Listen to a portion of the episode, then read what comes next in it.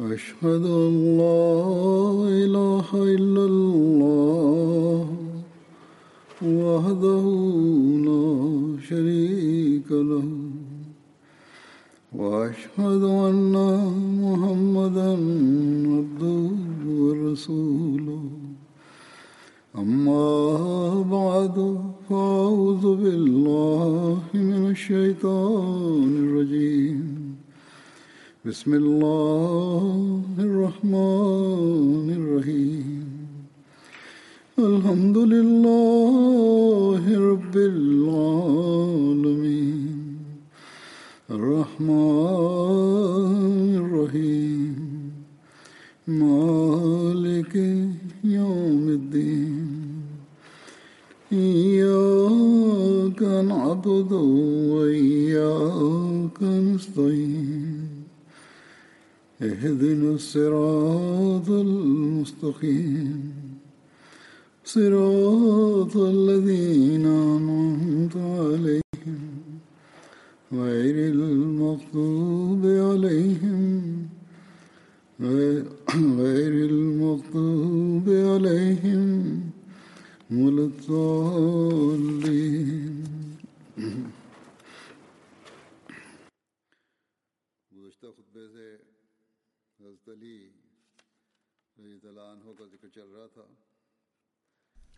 كان الحديث عن سيدنا علي رضي الله عنه جاريا في الخطبة الماضية. وسأواصل اليوم أيضا.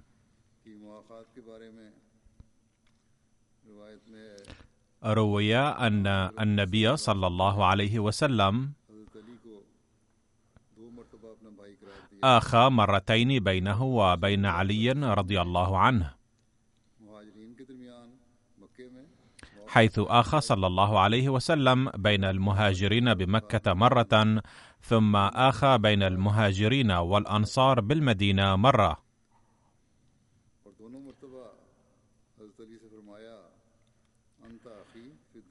وفي كل مناسبة قال لعلي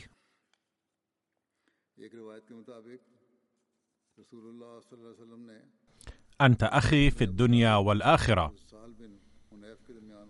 وفي رواية أن رسول الله صلى الله عليه وسلم آخى بين علي بن أبي طالب وسهل بن حنيف رضي الله عنهما.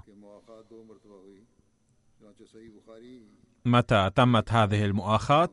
فقد ورد في التاريخ أن المؤاخاة تمت مرتين حيث ورد أن العلامة القسطلاني شارح صحيح البخاري قال تمت المؤاخاة مرتين. فأولا آخى النبي صلى الله عليه وسلم بين المهاجرين في مكة حيث آخى بين أبي بكر وعمر وبين عثمان وعبد الرحمن بن عوف وبين الزبير وعبد الله بن مسعود وبينه صلى الله عليه وسلم وبين علي. ثم لما هاجر صلى الله عليه وسلم إلى المدينة آخى بين المهاجرين والأنصار في بيت أنس بن مالك رضي الله عنهم. قال ابن سعد آخى النبي صلى الله عليه وسلم بين مئة صحابي أي بين خمسين من المهاجرين وخمسين من الأنصار. شهد علي رضي الله عنه كل الغزوات مع النبي صلى الله عليه وسلم ما عدا غزوة تبوك. حيث تركه النبي صلى الله عليه وسلم لرعاية الأهل بعده.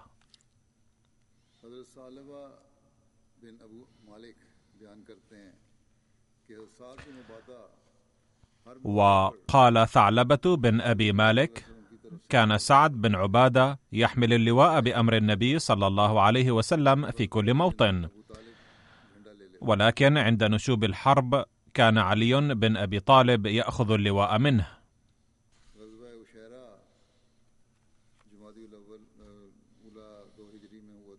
كانت غزوة العشيرة في جماد الأولى في السنة الثانية الهجرية.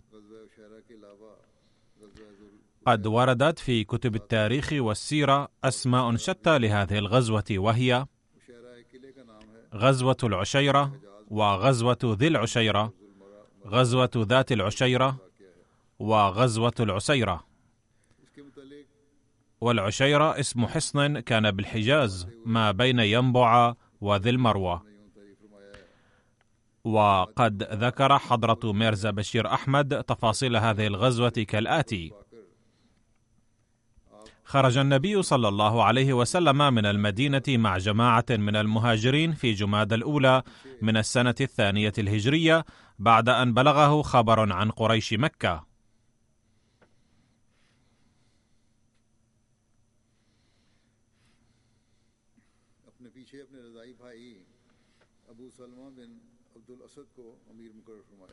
وأمر على المدينة أخاه من الرضاعة أبا سلمة بن عبد الأسد.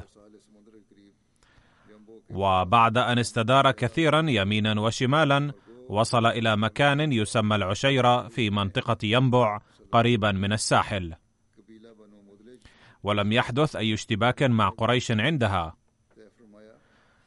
ولكن النبي صلى الله عليه وسلم عقد معاهدة مع بني مدلج ثم رجع. وشهد علي رضي الله عنه هذه الغزوة. وهناك رواية في مسند أحمد بن حنبل بهذا الشأن وهي عن عمار بن ياسر قال كنت أنا وعلي رفيقين في غزوة ذات العشيرة. فلما نزلها رسول الله صلى الله عليه وسلم وأقام بها رأينا اناسا من بني مدلج يعملون في عين لهم في نخل. فقال لي علي يا ابا اليقظان هل لك أن تأتي هؤلاء فننظر كيف يعملون؟ فجئناهم فنظرنا إلى عملهم ساعة ثم غشينا النوم. فانطلقت أنا وعلي فاضطجعنا في صور من النخل في دقعاء من التراب. فنمنا. فوالله ما أهبنا إلا رسول الله صلى الله عليه وسلم يحركنا برجله وقد تتربنا من تلك الدقعاء. فيومئذ قال رسول الله صلى الله عليه وسلم لعلي يا أبا تراب لما يرى عليه من التراب؟ في الخطبة الماضية أيضا كان الحديث عن سبب كنية سيدنا علي رضي الله عنه أبو تراب حيث ذكرت أنه رضي الله عنه كان نائما في المسجد فترب جسده. فناداه النبي صلى الله عليه وسلم يا أبا تراب. فصار يسمى منذ ذلك الوقت أبا تراب. فربما سماه النبي صلى الله عليه وسلم أبا تراب في هذه المناسبة الأخيرة أو أنه ناداه بذلك في المناسبتين. لكن يبدو أنه كان يسمى أبا تراب منذ المناسبة الأولى. على كل حال قال النبي صلى الله عليه وسلم لهما ألا أحدثكما بأشقى الناس رجلين؟ قلنا بلى يا رسول الله. قال أحيمر ثمود الذي عقر الناقة والذي يضربك يا علي على هذه يعني قرنه حتى تبل منه هذه يعني لحيته ووقعت غزوة صفوان غزوة بدر الأولى في جماد الأخرى في السنة الهجرية الثانية. وكتب حضرة ميرزا بشير أحمد في تفاصيلها كالآتي: لم تمضي عشرة أيام على قفول النبي صلى الله عليه وسلم من غزوة العشيرة إلى المدينة حتى قام أحد زعماء مكة كزر بن جابر الفهري مع كتيبة من قريش بغارة ماكرة على حمى لأهل المدينة يقع على مسافة ثلاثة أميال منها، وساق إبل المسلمين وغيرها، فما إن بلغ ذلك النبي صلى الله عليه وسلم حتى أمر زيد بن حارثة على المدينة، وخرج مع جماعة من المهاجرين على إثر المغيرين، وطاردهم حتى صفوان، وهو مكان بالقرب من بدر ولكنهم انفلتوا. وتسمى هذه الغزوة غزوة بدر الأولى أيضا. في هذه الغزوة أعطى النبي صلى الله عليه وسلم عليا رضي الله عنه راية بيضاء وقعت غزوة بدر في السنة الثانية الهجرية الموافقة ل 623 الميلادية في شهر مارس. وقد جاء ذكر علي رضي الله عنه بشأنها كالآتي: بعث النبي صلى الله عليه وسلم عليا والزبير وسعد بن أبي وقاص وبسبس بن عمرو رضي الله عنهم إلى عين بدر لاستطلاع أخبار المشركين. فوجدوا نفرا من قريش يسقون أنعامهم من مائها. فألقوا القبض على هؤلاء المشركين وأتوا بهم إلى النبي صلى الله عليه وسلم. فلما جاء الفريقان وجها لوجه في غزوة بدر خرج للمبارزة ابن ربيعة شيبة وعتبة ووليد بن عتبة. فتصدى لهم ثلاثة من الأنصار وهم معاذ ومعوذ وعوف أبناء عفراء. ولكن رسول الله صلى الله عليه وسلم كره أن يخرج الأنصار لمواجهة المشركين عند أول اشتباك بين المسلمين والمشركين. بل فضل صلى الله عليه وسلم أن تظهر شوكة المسلمين بواسطة أولاد عمه وعشيرته. فأمر صلى الله عليه وسلم هؤلاء الأنصار الثلاثة فرجعوا إلى مكانهم في صفوف المسلمين بعد أن أثنى عليهم النبي صلى الله عليه وسلم.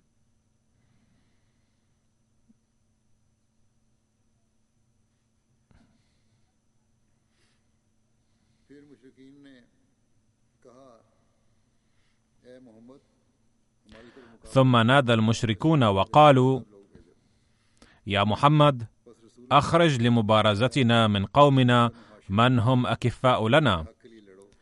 فقال النبي صلى الله عليه وسلم يا بني هاشم انبروا ودافعوا عن الحق الذي بعث الله به نبيكم ما دام هؤلاء القوم قد خرجوا ليطفئوا نور الله بباطلهم.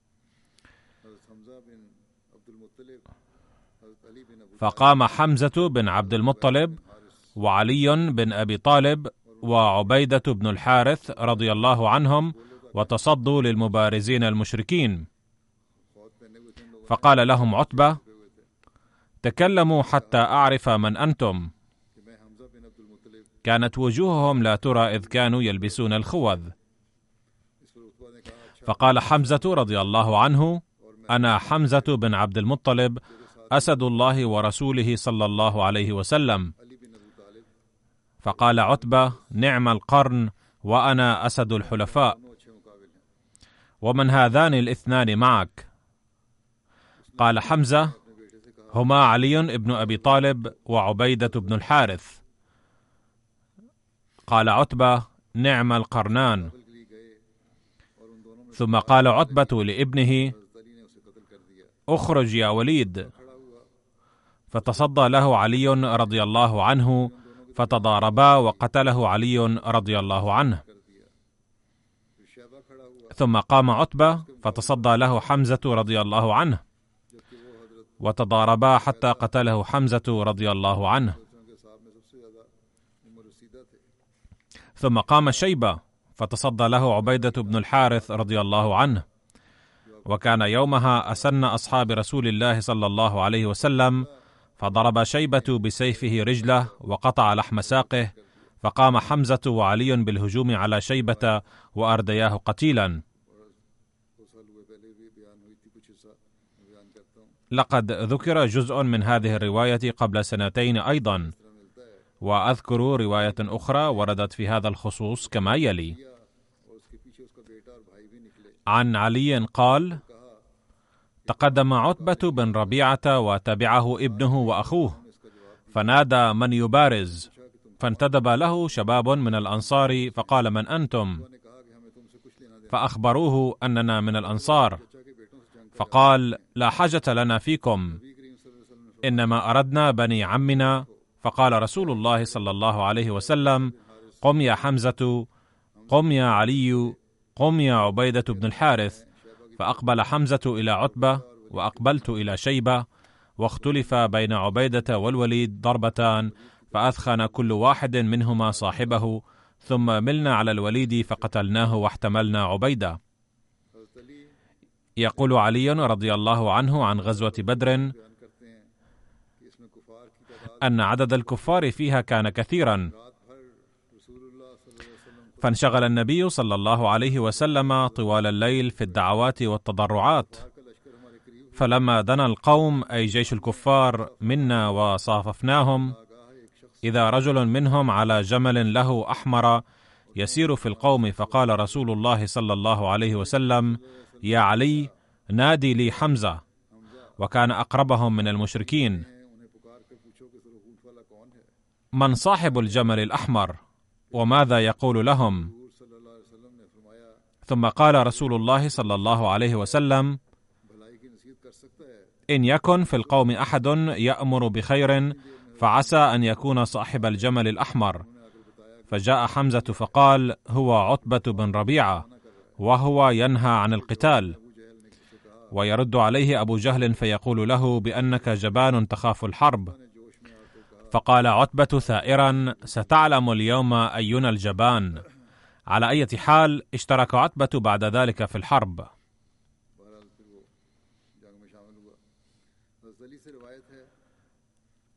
عن علي رضي الله عنه قال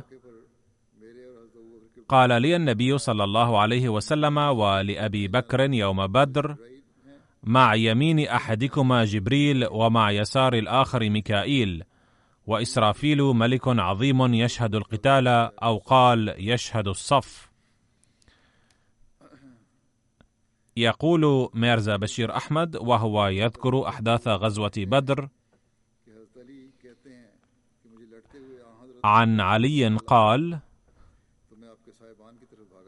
كنت أقاتل شيئا من قتال فأتذكر النبي صلى الله عليه وسلم فآتي مسرعا إلى عريشه. وكلما جئته وجدته ساجدا وهو يتضرع وسمعت الكلمات الآتية على لسانه. يا حي يا قيوم يا حي يا قيوم. وكان أبو بكر رضي الله عنه يقلق لحالته صلى الله عليه وسلم ويقول بشكل عفوي فداك أبي وأمي يا رسول الله صلى الله عليه وسلم لا تقلق لينجزن الله تعالى لك ما وعدك. مع ذلك ظل النبي صلى الله عليه وسلم منشغلا بالدعاء. وكان صلى الله عليه وسلم قلقا لأن وعود الله تعالى أيضا تكون مشروطة أحيانا. لقد تزوجت فاطمة في العام الثاني الهجري. تقدم علي إلى النبي صلى الله عليه وسلم للزواج من فاطمة فقبله النبي صلى الله عليه وسلم بكل سرور. عن أنس قال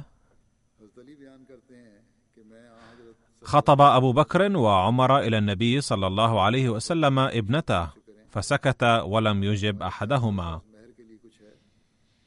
عن علي قال أتيت النبي صلى الله عليه وسلم وقلت تزوجني فاطمة؟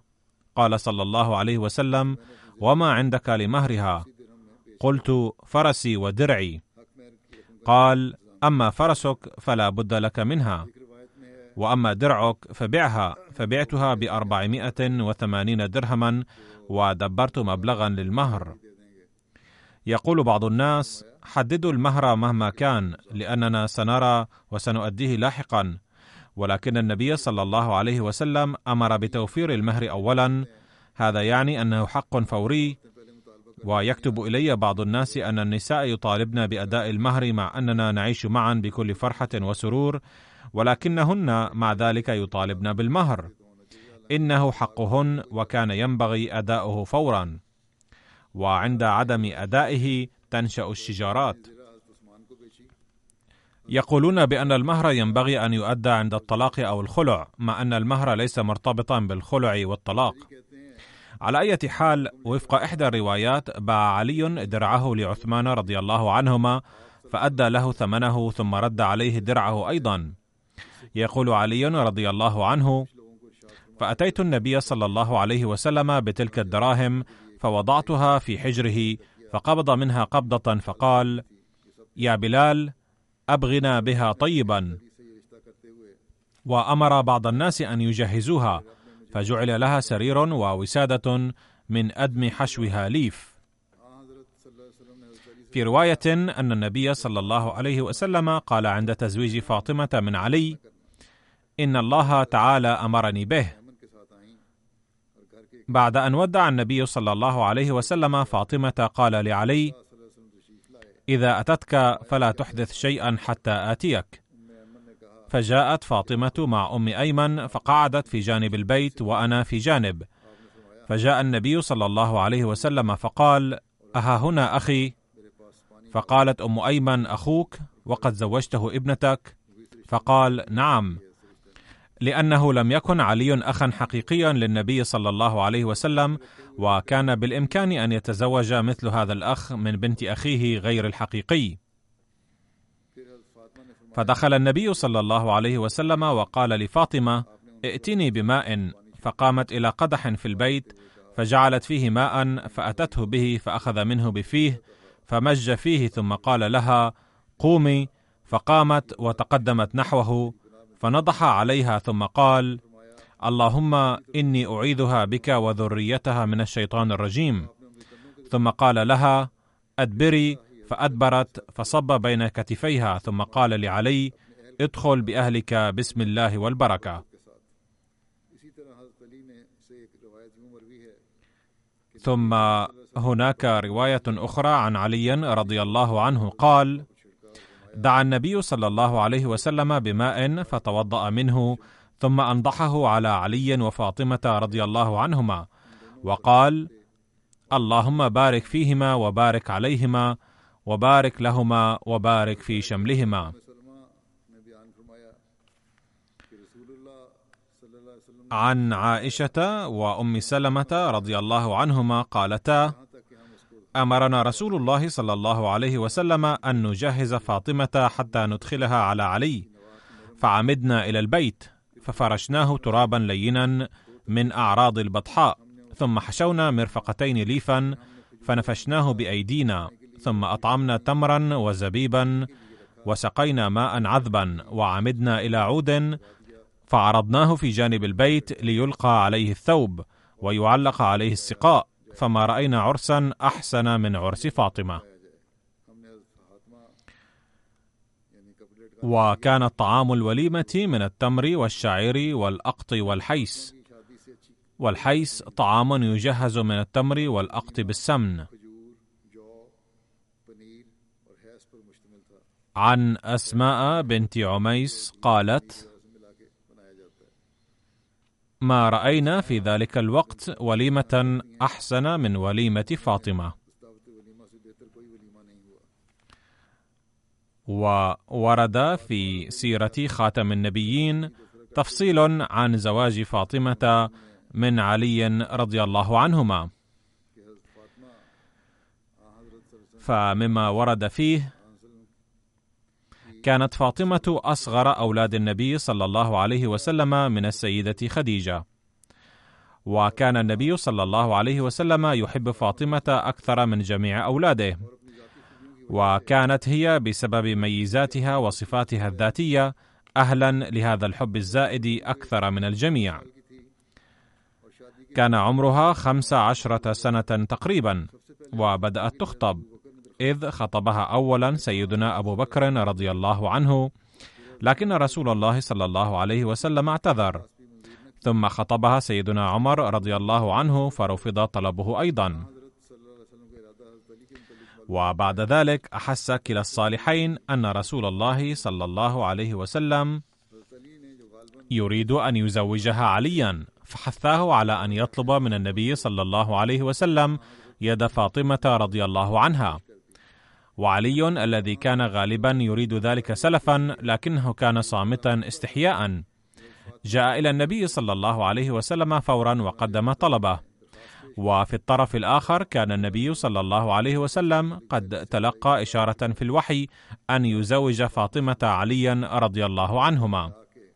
فلما قدم علي رضي الله عنه طلبه قال له النبي صلى الله عليه وسلم لقد تلقيت الإشارة إلى ذلك من الله من قبل. ثم سأل صلى الله عليه وسلم السيدة فاطمة فصمتت حياء وكان ذلك اسلوبا لإظهار الموافقة. فجمع النبي صلى الله عليه وسلم جماعة من الأنصار والمهاجرين فأعلن قران فاطمة بعلي رضي الله عنهما. وكان ذلك في بداية السنة الثانية من الهجرة أو وسطها. ثم بعد معركة بدر تم العرس في ذي الحجة من السنة الثانية غالبا حيث نادى النبي صلى الله عليه وسلم عليا وسأله هل عندك شيء للمهر؟ وقصة البستان التي ذكرتها في الخطبة الماضية سابقة على قصة العرس هذه وكنت صحيحا فيما قلت. فقال علي رضي الله عنه يا سيدي ليس عندي شيء. فقال له النبي صلى الله عليه وسلم أين الدرع الذي أعطيتك من مغانم بدر؟ فقال علي هو عندي. فقال له النبي صلى الله عليه وسلم ائتي به. فباعه بأربعمائة وثمانين درهما فهيأ النبي صلى الله عليه وسلم من هذا المبلغ نفقات العرس. أما جهاز العرس الذي قدمه النبي صلى الله عليه وسلم لفاطمة فكان يحتوي على رداء وفراش من أدم حشوه ليف. وجرة وفي رواية ذكرت الراحة أيضا. فلما تيسرت هذه الأشياء فكر في البيت فكان علي رضي الله عنه على أغلب الظن يقيم إلى ذلك الوقت مع النبي صلى الله عليه وسلم في حجرة من المسجد. وبعد العرس كان من الضروري أن يكون له بيت يسكن فيه مع أهله. فقال النبي صلى الله عليه وسلم لعلي رضي الله عنه أن يبحث عن بيت يقيم فيه مع أهله. فدبر علي رضي الله عنه سكنا مؤقتا وتم عرس فاطمة رضي الله عنها. ثم في اليوم نفسه ذهب النبي صلى الله عليه وسلم إلى بيتهما وطلب شيئا من الماء ودعا عليه ثم رشه على فاطمة وعلي قائلا اللهم بارك فيهما وبارك عليهما وبارك لهما نسلهما. أي يا رب بارك في علاقاتهما وبارك في علاقتهما مع الآخرين وبارك في نسلهما. ثم ترك العروسين وعاد إلى مبيته. بعد ذلك ذات يوم حين ذهب النبي صلى الله عليه وسلم إلى بيت فاطمة طلبت منه أن يقول لحارثة بن النعمان الأنصاري أن يخلي لهما بيتا فله بيوت كثيرة. فقال لها قد أخلى من أجلنا بيوتا كثيرة من قبل واستحيي من أن أطلب منه. فلما علم بذلك حارثة جاء إلى حضرته صلى الله عليه وسلم فورا وقال له إن كل ما لي لحضرتك والله يا رسول الله ان ما تقبله مني يفرحني أكثر مما يبقى عندي. ثم أصر ذلك الصحابي المخلص أن يخلي بيتا له وقدم له صلى الله عليه وسلم فانتقل إليه علي وفاطمة رضي الله عنهما.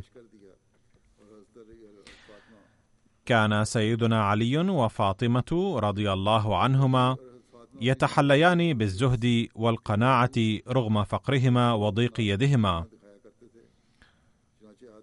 فقد ورد في الأحاديث عن علي أن فاطمة اشتكت ما تلقى من الرحى في يدها وأتى النبي صلى الله عليه وسلم سبي فانطلقت فلم تجده ولقيت عائشة فأخبرتها. فلما جاء النبي صلى الله عليه وسلم أخبرته عائشة بمجيء فاطمة إليها. فجاء النبي صلى الله عليه وسلم إلينا وقد أخذنا مضاجعنا فذهبنا نقوم فقال النبي صلى الله عليه وسلم على مكانكما فقعد بيننا حتى وجدت برد قدمه على صدري. ثم قال ألا أعلمكما خيرا مما سألتما؟ إذا أخذتما مضاجعكما أن تكبرا الله أربعا وثلاثين وتسبحاه ثلاثا وثلاثين وتحمداه ثلاثا وثلاثين فهو خير لكما من خادم. وعن أبي هريرة أن فاطمة أتت النبي صلى الله عليه وسلم تسأله خادما وشكت العمل فقال ما الفيته عندنا. أي لن أعطيك خادما مع أنه كان في الغنائم حق لعلي رضي الله عنه أيضا لكنه لم يرد أن يعطيها. قال ألا أدلك على ما هو خير لك من خادم؟ تسبحين ثلاثا وثلاثين وتحمدين ثلاثا وثلاثين وتكبرين أربعا وثلاثين حين تأخذين مضجعك. صحيح مسلم. لقد سرد سيدنا المصلح الموعود رضي الله عنه هذه الواقعة ضمن بيان سيرة النبي صلى الله عليه وسلم حيث كتب اولا الحديث من البخاري. عن علي أن فاطمة عليها السلام شكت ما تلقى من أثر الرحى فأتى النبي صلى الله عليه وسلم سبي فانطلقت فلم تجده فوجدت عائشة فأخبرتها. فلما جاء النبي صلى الله عليه وسلم أخبرته عائشة بمجيء فاطمة فجاء النبي صلى الله عليه وسلم إلينا وقد أخذنا مضاجعنا فذهبت لأقوم. فقال على مكانكما. فقعد بيننا حتى وجدت برد قدميه على صدري. وقال ألا أعلمكما خيرا مما سألتماني؟ إذا أخذتما مضاجعكما تكبرا اربعا وثلاثين وتسبحا ثلاثا وثلاثين وتحمدا ثلاثا وثلاثين فهو خير لكما من خادم. البخاري كتاب المناقب. ثم كتب المصلح الموعود رضي الله عنه. نستشف من هذه الواقعة أن النبي صلى الله عليه وسلم كان حذرا في تقسيم الأموال لدرجة كانت فاطمة بحاجة إلى خادم وقد أثرت الرحى في يديها. ولكنه صلى الله عليه وسلم مع ذلك لم يعطها خادما بل وجهها إلى الدعاء لله تعالى. فلو أنه أراد فقد كان بإمكانه أن يعطيها خادما لأن الأموال التي جاءته للتوزيع كانت للتوزيع على الصحابة وكان لعلي رضي الله عنه فيها حق وكانت فاطمة رضي الله عنها أيضا تستحقها. ولكنه وضع الحيطة والحذر في الاعتبار ولم يرد أن يعطيها أقاربه وذويه لأنه كان ممكنا أن يستنتج الناس من ذلك استنتاجا خاطئا في المستقبل ويجيز الملوك أموال الناس لأنفسهم. فلم يعطي النبي صلى الله عليه وسلم على سبيل الحذر فاطمة رضي الله عنها خادما أو جارية من الخدام والجواري اللواتي كن عنده بغرض التوزيع على المسلمين. الجدير بالذكر هنا أن الأموال التي وضع الله تعالى فيها نصيبا له صلى الله عليه وسلم ولأقاربه كان ينفقها على نفسه ويعطيها أقاربه أيضا. ولكن ما كان يستخدم شيئا قط ما لم يحدد نصيب له فيها وما كان يعطي لأقرب الأقارب أيضا.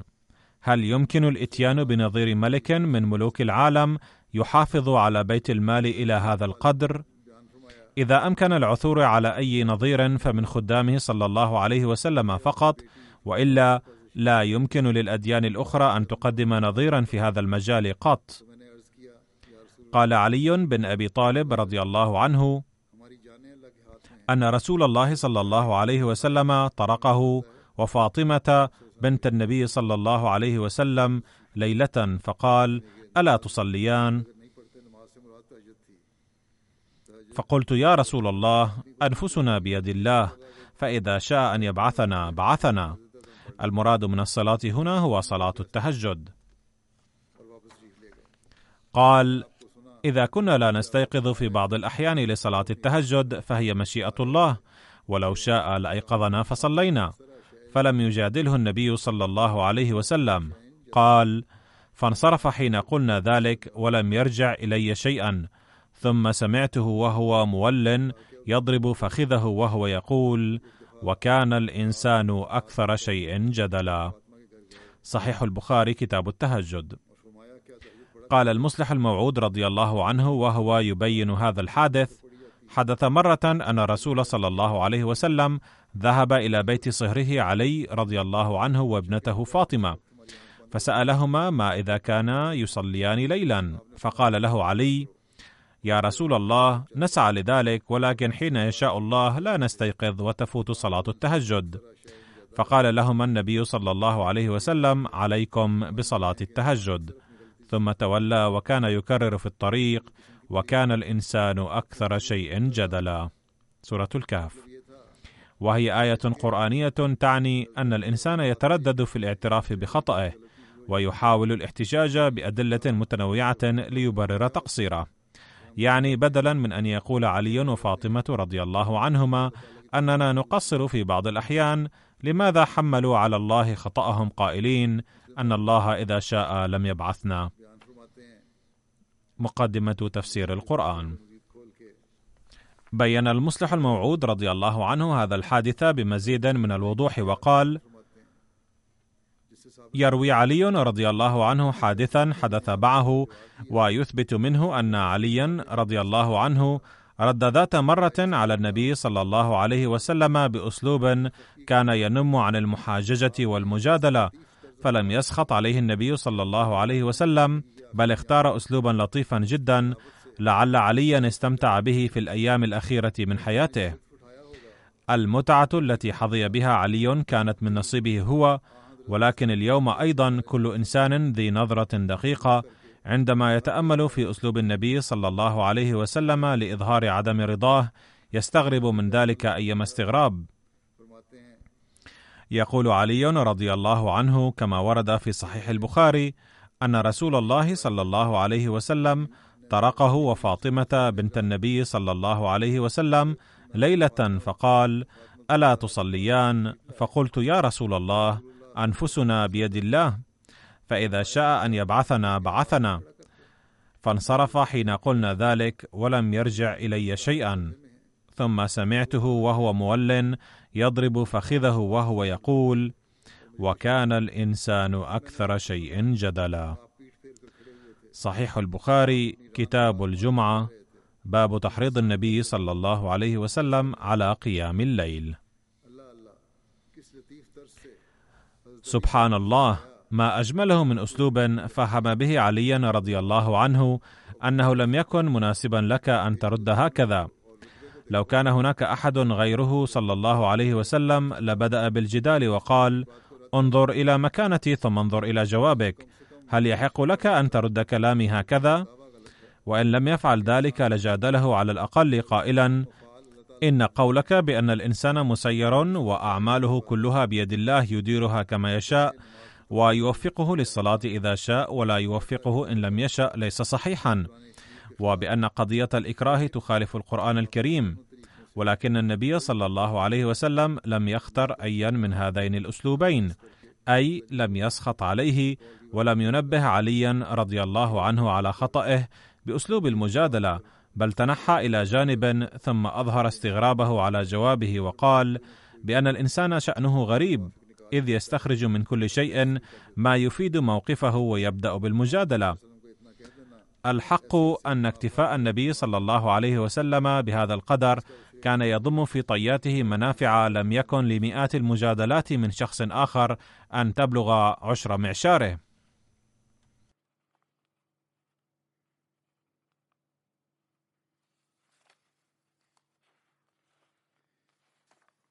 حدیث سے ہمیں بہت سی باتیں معلوم ہوتی ہیں نتعلم من هذا الحديث أمورا كثيرة تظهر جوانب مختلفة لأخلاق النبي صلى الله عليه وسلم ومن المناسب ذكرها هنا. قال المصلح الموعود رضي الله عنه اولا يتضح كيف كان النبي صلى الله عليه وسلم مهتما بالجانب الديني إذ كان يتجول ليلا ليتفقد أحوال أقربائه. هناك أناس كثيرون يكونون صالحين بأنفسهم وينصحون الآخرين أيضا بالتقوى ولكن حالة بيتهم تكون سيئة ولا يقدرون على أن يصلحوا أهل بيتهم. هناك مثل يعبر عن حالة هؤلاء الناس يقول ما معناه تحت السراج ظلام أي أن السراج ينور ما حوله ولكن يبقى ما تحته مظلما. كذلك إن هؤلاء الناس ينصحون الآخرين ولا يفكرون ببيتهم إن كانوا يستفيدون من نورهم أم لا. ولكن النبي صلى الله عليه وسلم كان كثير الانتباه إلى تنوير أقاربه بنوره الذي كان يريد أن ينور به العالم. فكان يهتم بذلك ويتفقد حالة أقاربه ويفحصهم أيضا. إن تربية الأقارب مزية سامية لو لم توجد فيه صلى الله عليه وسلم لنقص من أخلاقه شيء ثمين. الأمر الثاني الذي يتبين هنا هو أنه صلى الله عليه وسلم كان لديه يقين كامل بتعليم كان يقدمه للعالم ولم يشك فيه ولو للحظة واحدة. ولم يكن الأمر كما يعترض الناس أنه صلى الله عليه وسلم ما كان يتلقى وحيا بل بدأ بكل ذلك لترسيخ دعائم حكومته بخداع الناس والعياذ بالله. بل كان قلبه مطمئنا وموقنا أنه رسول الله والمبعوث منه تعالى لدرجة أنه لا يوجد نظيره في العالم لأنه من الممكن أن يثبت صدقه للناس بتصنع ولكن لا يمكن أن يتصور أحد أن يذهب المرء إلى بيت ابنته وصهره ويسألهما هل يقومان بعبادة ليست فرضا عليهما. بل ترك الله تعالى أداءها على ظروف المؤمنين الخاصه بهم ويؤديها المرء عند منتصف الليل.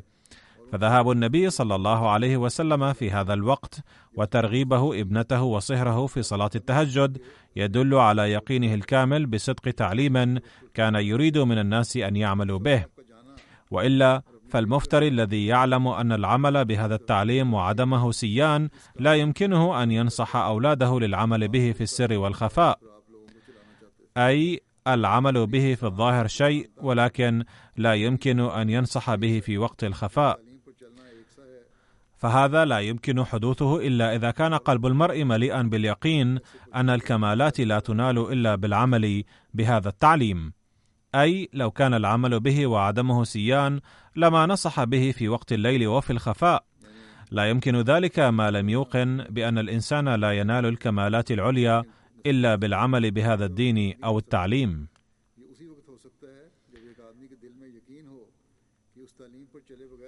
الأمر الثالث هو ما نقلت هذه الرواية لإثباته وهو أن النبي صلى الله عليه وسلم كان ينصح دائما بهدوء كامل ويطلع الناس على خطئهم بالحب والتودد بدلا من المجادلة. ففي المناسبة قيد البحث أراد علي رضي الله عنه أن يرد عليه صلى الله عليه وسلم بالقول بأننا عندما ننام لا يكون الخيار لنا في الاستيقاظ لأن النائم لا يسيطر على نفسه فلا يعلم عند النوم بأنه قد حان أوان كذا وعليه أن يفعل كذا. فعندما يوفقنا الله للاستيقاظ نصلي وإلا فلا لأن الساعات المنبهة لم تكن متوفرة في تلك الأيام. فكان لابد أن يستغرب النبي صلى الله عليه وسلم بسماع هذا الكلام لأن الإيمان الذي كان في قلبه صلى الله عليه وسلم ما كان يسمح له أن يغفل لدرجة ضياع صلاة التهجد. فقال النبي صلى الله عليه وسلم معرضا وجهه إلى جانب آخر كان الإنسان أكثر شيء جدلا. أي كان عليكما أن تهتما ألا يضيع وقتكما في المستقبل ولم يكن مناسبا أن ترفضا بهذه الطريقة. فيقول علي رضي الله عنه أنه لم تفته صلاة التهجد بعد ذلك. ما زال هذا الذكر باقيا وسيستمر في الخطبة القادمة أيضا بإذن الله. ففي هذه الأيام تزداد الظروف ضراوة في باكستان. وهناك بعض المسؤولين الذين يتبعون المشائخ المرتزقة عند الحكومة وبالتواطؤ معهم يسعون أن يضرونا بقدر ما يمكن لهم. لذا عليكم أن تدعوا الله تعالى بوجه خاص ليحفظ الأحمديين الساكنين في ربوة وفي مدن أخرى في باكستان. وفي كل مكان من شرورهم ويجنبهم مكائد المعارضين التي هي خبيثة وخطيرة جدا ويبطش بهم الآن سريعا. بعد صلاة الجمعة سأصلي على بعض المرحومين صلاة الغائب وسأذكر الآن بعض سوانحهم باختصار. الجنازة الأولى هي للمرحوم تشودري محمد أسلم من كندا. وكان قائدا متقاعدا في السلاح البحري الباكستاني. وتوفي بتاريخ الثاني من نوفمبر 2020 إنا لله وإنا إليه راجعون.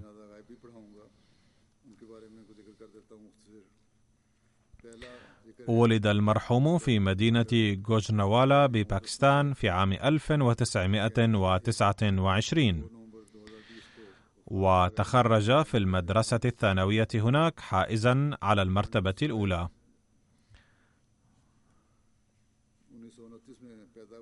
ثم درس في كلية تعليم الإسلام والكلية الحكومية ونال شهادة البكالوريا في العلوم.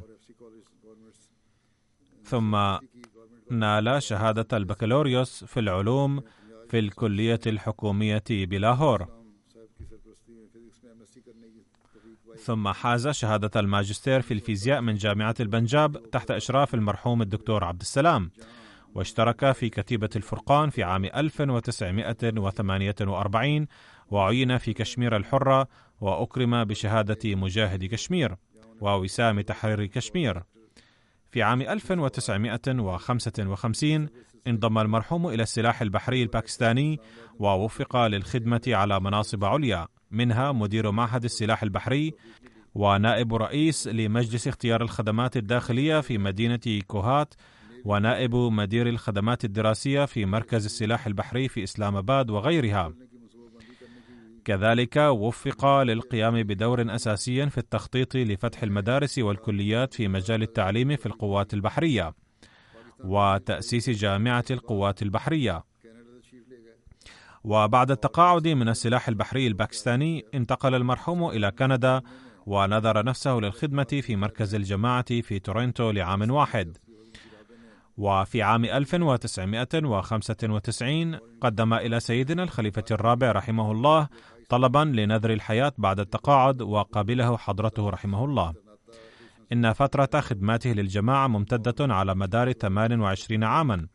وفي أثناء ذلك خدم بصفته سكرتيرا لممتلكات الجماعة وسكرتيرا لمكتب الزيجات وسكرتيرا إضافيا لمركز الجماعة ومعاونا في مستوصف طب الهوميوباثي وغيرها. كان المرحوم متواضعا ولطيف الكلام جدا ويعامل الجميع بالرفق واللطف. كان ملتزما بالصلاة ويحب الخلافة كثيرا. بعد نذر حياته سعى جاهدا دائما ليبذل كل لحظة من حياته في الخدمة. كان مريضا منذ فترة قريبة ولكن كلما استفاق من المرض كان يأتي إلى مركز الجماعة وظل يخدم الدين إلى آخر لحظة في حياته.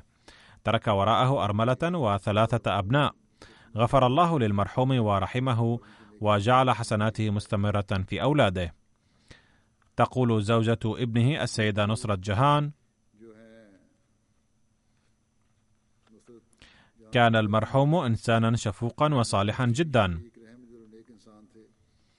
وقضى فترة نذر الحياة بكل أمانة وإخلاص كان زوجا وأبا مثاليا كان ينصح أولاده إلى آخر لحظة في حياته أن العلاقة مع الجماعة ومع الله تعالى والالتزام بالصلاة ضروري جدا كما التزم بنفسه بصلاة التهجد طول حياته.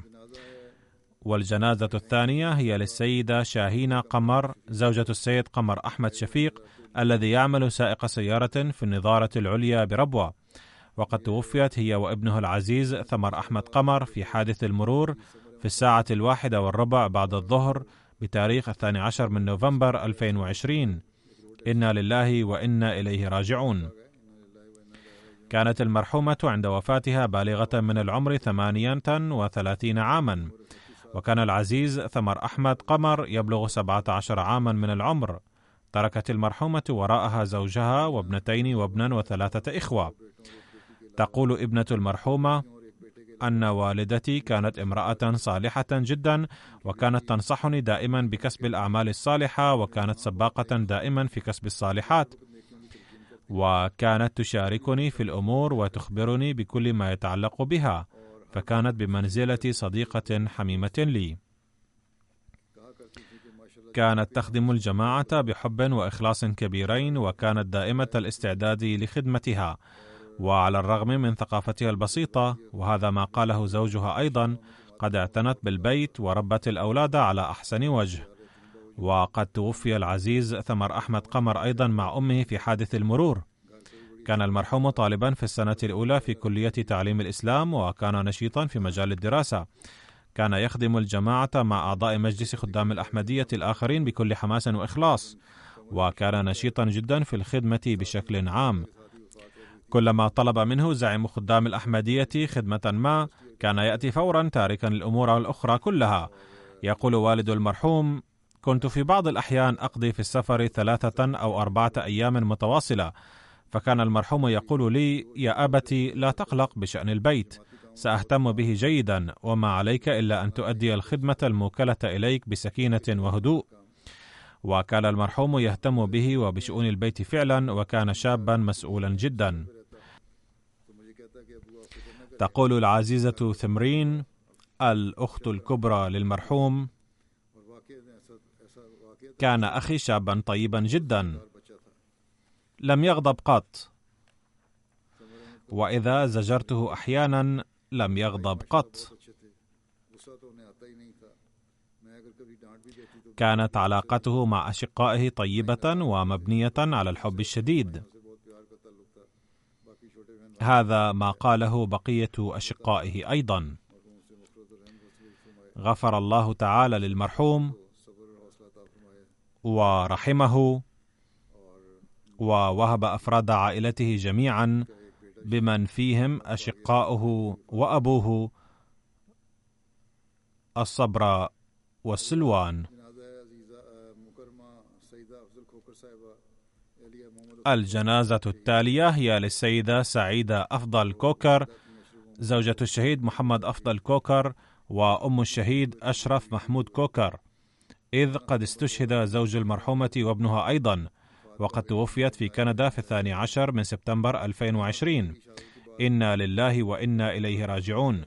لقد واجهت المرحومة ظروفا صعبة بعد شهادة زوجها وابنها ولكنها تحملتها بكل صبر وعزيمة قوية وقضت حياتها بكل وقار ولم تتطرق الشكوى إلى لسانها قط.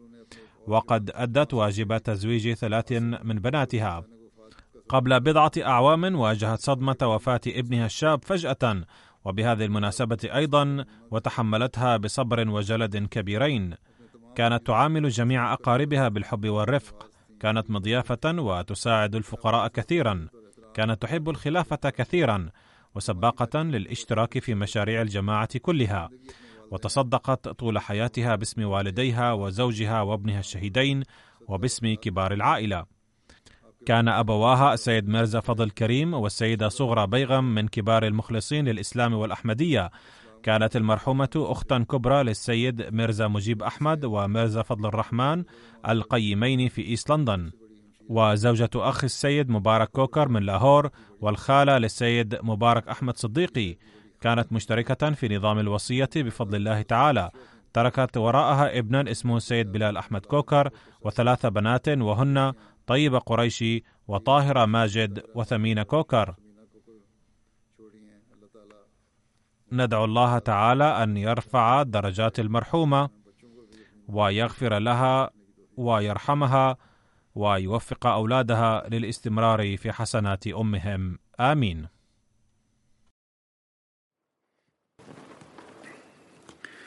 الحمد لله الحمد لله نحمده ونستعينه ونستغفره ونؤمن به ونتوكل عليه ونعوذ بالله من شرور أنفسنا ومن سيئات أعمالنا. من يهده الله فلا مضل له ومن يضلله فلا هادي له. ونشهد أن لا إله إلا الله. ونشهد أن محمدا عبده ورسوله. عباد الله رحمكم الله. إن الله يأمر بالعدل والإحسان. وإيتاء ذي القربى وينهى عن الفحشاء والمنكر والبغي يعظكم لعلكم تذكرون. اذكروا الله يذكركم وادعوه يستجب لكم ولذكر الله أكبر.